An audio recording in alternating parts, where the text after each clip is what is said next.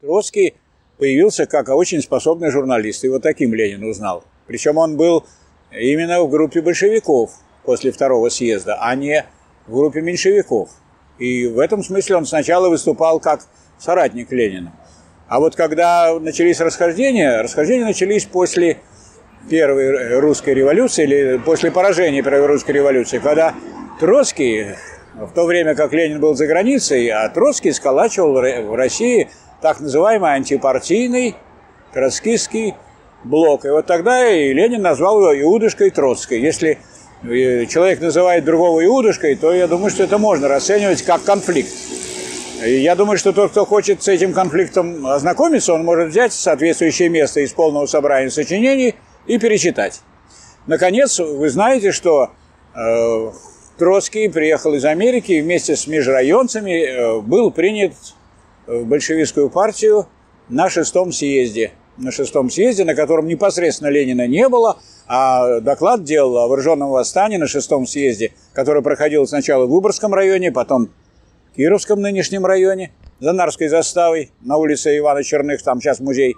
Э, на этом съезде он был принят э, вместе с межрайонцами, насколько я помню, э, в партию.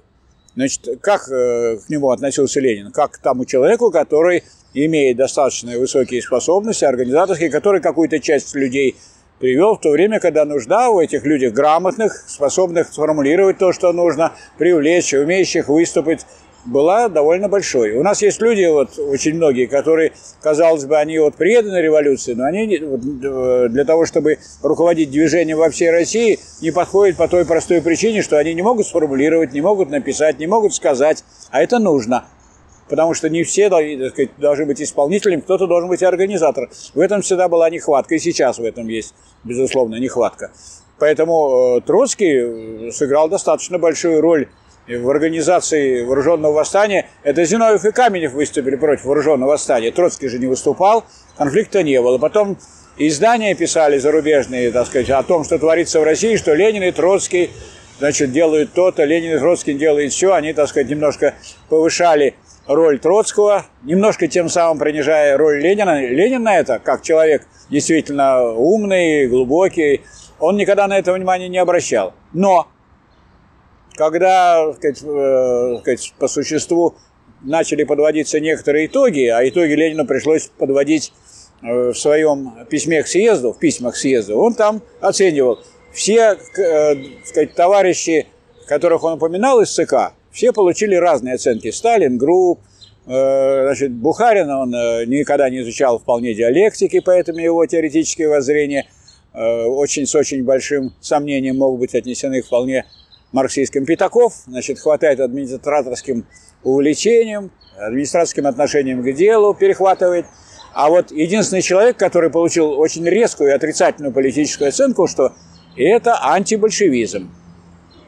Вот это очень важно. А что значит антибольшевизм? Тогда надо взять теоретические взгляды Троцкого и посмотреть, чем они отличаются, теоретические взгляды, от взглядов Ленина. Вообще, надо сказать, что в вопросах теоретических Троцкий был достаточно беспринципным человеком.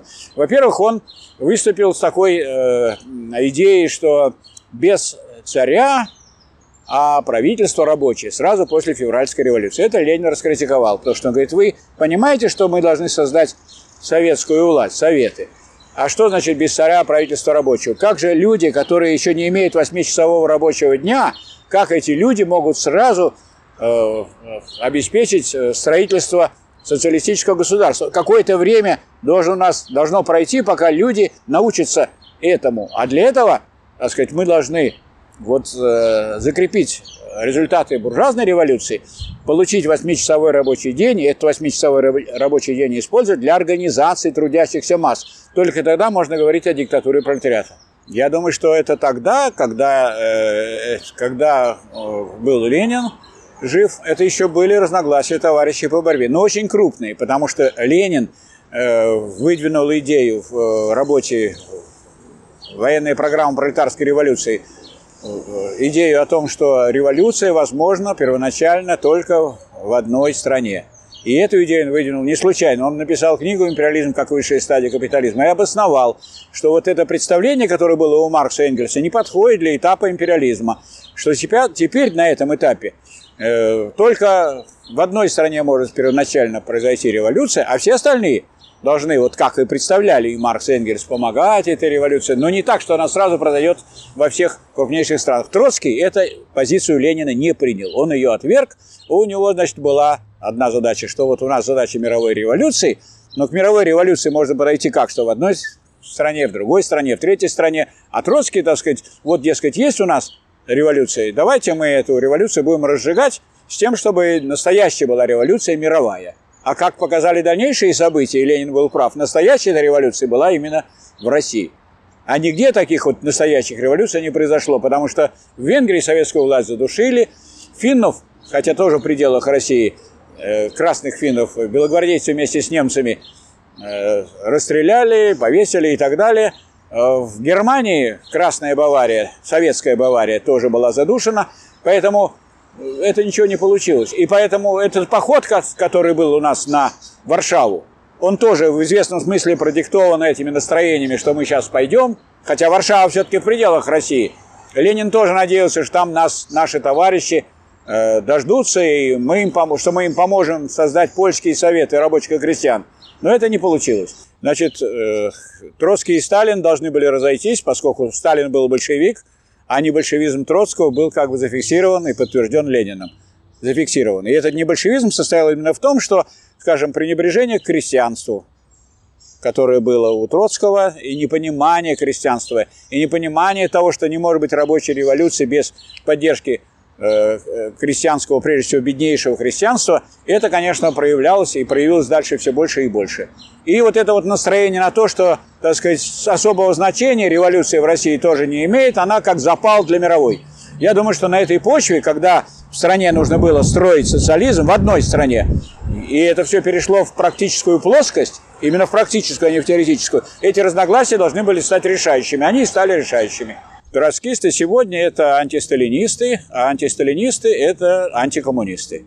Об этом э, есть решение совещания коммунистических рабочих партий, которое проходило в Ленинграде к 80-летию октября, и которое это зафиксировало.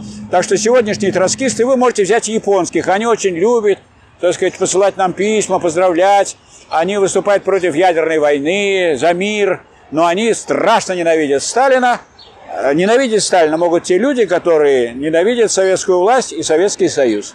То, что у Сталина есть отрицательные качества, это и Ленин отмечал, и вообще нет людей, у которых не было бы никаких отрицательных качеств.